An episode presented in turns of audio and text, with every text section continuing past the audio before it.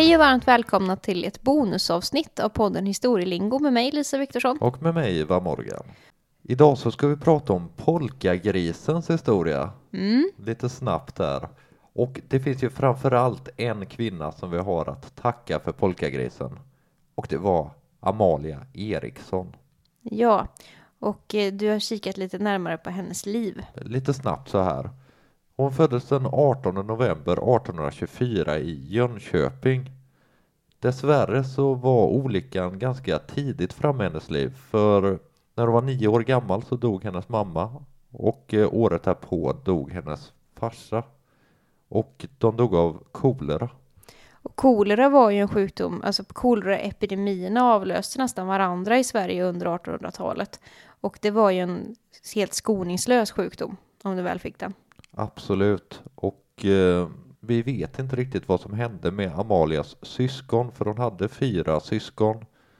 Vad vi däremot vet är att Amalia hamnade i en fosterfamilj.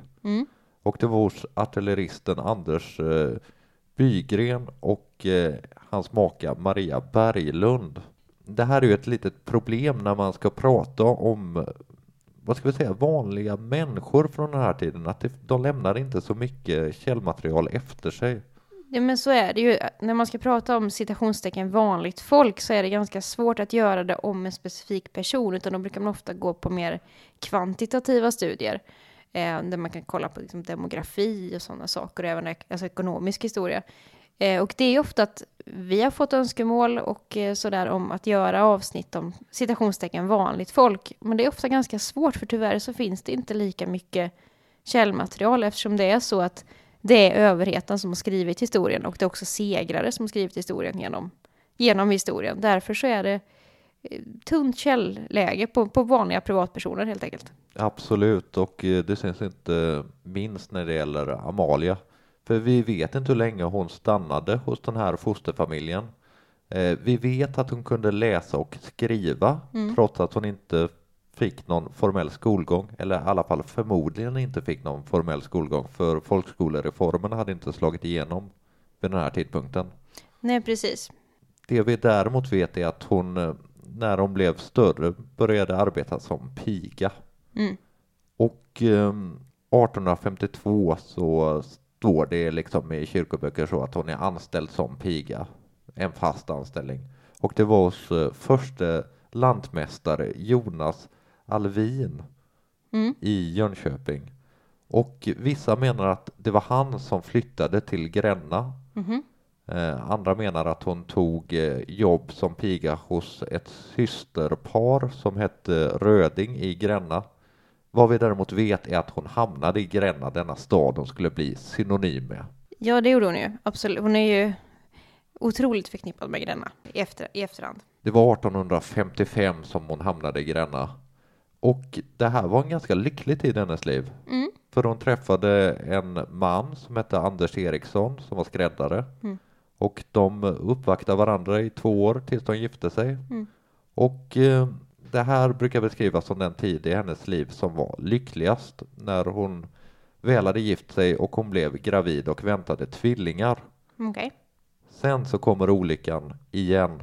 För när hon väl genomför den här förlossningen så föds det ena barnet dödfött.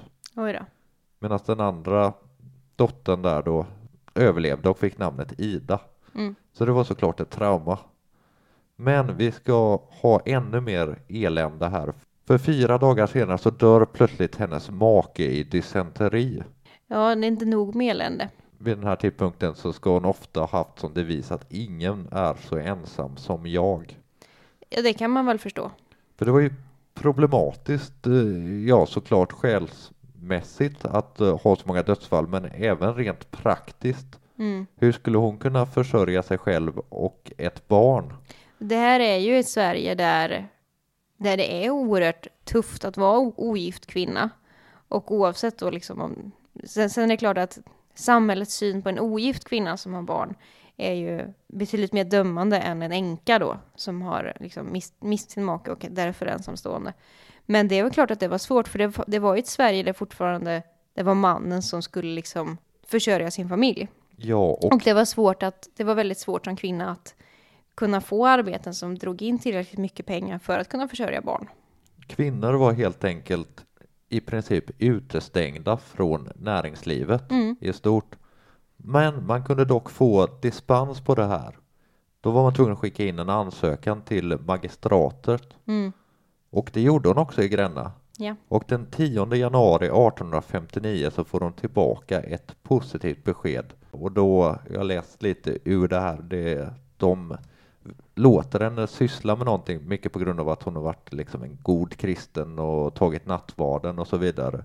Och i det här så står det att hon ska få hänge sig åt bagerihantering, gentav grövre och finare brödsorter och tillverkning av så kallade polkagrisar.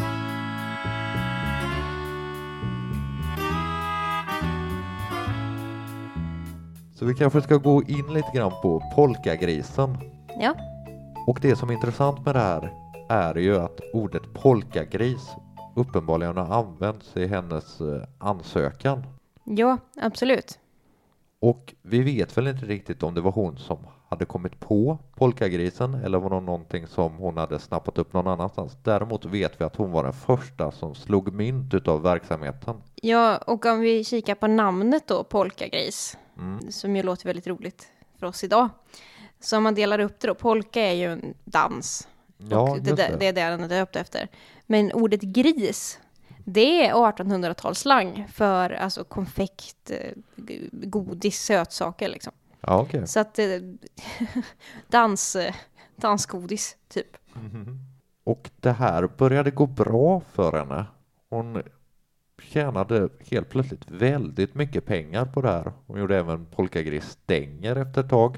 Och det här gick väldigt bra så att hon kunde ganska snabbt faktiskt köpa den lokalen på Braegatan i Gränna som hon hyrde tidigare. Mm. Och hon var duktig på att göra reklam också. Så att polkagrisen spred sig över landet. 1915 till exempel så kom kronprinsparet Gustav Adolf och Margareta till Gränna enkom för att smaka på polkagrisar. Oj, oj, oj. Så hon gick liksom från en ensamstående kvinna med ett litet barn att försörja, helt urfattig, till att bli en av Grännas absolut rikaste personer. Och hon dog på 1900-talet, 1923, och då var hon hela 99 år gammal. Oj då, oj. Och då var det hennes dotter då, Ida, som tog över polkagrisbakningen. Ja, för man fortsätter ju att baka polkagrisar i Gränna och gör ju alltjämt idag.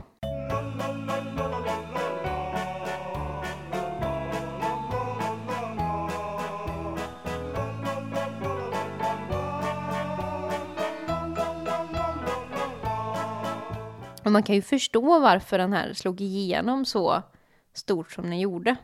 Ja. För att vi måste ju liksom någonstans tänka att under andra hälften av 1800-talet då, så det var ju inte lika stort utbud av konfekt som det är idag.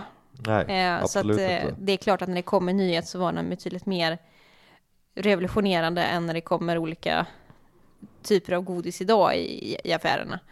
Och polkagrisen är också en väldigt karaktäristisk smak. Mm. Så det kan jag förstå. Personligen tycker jag det är en av mina favoriter. Om det inte till och med är favoriten. Ja, det är gott. Ja. Så att, jag tänkte vi ska avrunda lite med hur man gör polkagrisar och vad polkagrisen är för någonting. Mm. Och det är inte så många ingredienser i polkagrisar. Mm-hmm. Det är vatten, socker, pepparmyntsolja och ättika. Ja, okej. Det var inte särskilt mycket. Nej, det här blandar man i en gryta och man hettar upp det till cirka 145 grader. Mm-hmm. Och då får man en gyllenbrun eller gulbrun bärnstensfärgad liksom, smet, deg. Och den är ju varm då förstås. Den skälper man upp på ett bakbord och den får svalna tills den blir liksom hanterlig temperatur. Och då gäller det att vara snabb. Mm-hmm. För då ska man slå in luft i degen. Ja, okej. Så att om ni har sett polkagristillverkning så ser man att man står och slår i degen. Man slår in luft. Och nu för tiden så finns det även då maskiner som kan göra detta. Men man drar liksom ut degen och så viker då och slår in luft. Och Amalia ska ha använt en krok på väggen där hon liksom la degen runt och stod och slog i. Ja, okej. Okay. Ja, för att få in luft. Och det är det som gör att de blir vit sen. Mm. För man delar ju upp den här bärnstensfärgade smeten i 2 delar. Och den ena då så får vi ju röd karamellfärg och den andra förblir vit. Och den blir också liksom porösare och ja, att den inte är helt stenhård utan att den faktiskt går att äta. Det är för att man slår in luft i den. Och ja, och sen så när det har svalnat till sig lite grann, då blandar man ihop då den röda och den vita degen och klipper upp i små polkagrisar. Så är det klart. Testa hemma. Men det finns ju mer än den här traditionellt rödvita polkagrisen. Mm. Det finns ju alla möjliga smaker nu för tiden. Precis. Salmiak till exempel är en av mina favoriter. Ja, för att på Amalias tid så var det ju den här rödvita. Precis, det var mint och den var rödvit och det var antingen de här klassiska polkagrisarna, alltså de här små kuddarna, eller då stänger som man hade i julgranen. Mm. För det var ju, polkagrisar är ju något som traditionellt är väldigt sammanbundet med julen. Så, även om man nu kan äta det året runt. Och kanske framförallt om vi tänker på exporten. Ute i världen så är ju polkagrisen känd som julgransdekorationer. Precis, och julgodis. Och. Men om den inte är rödvit, då kallas den inte polkagris. Nej, för polkagrisar, det är den här rödvit, randiga, klassiska. Annars brukar det kallas karamellstänger.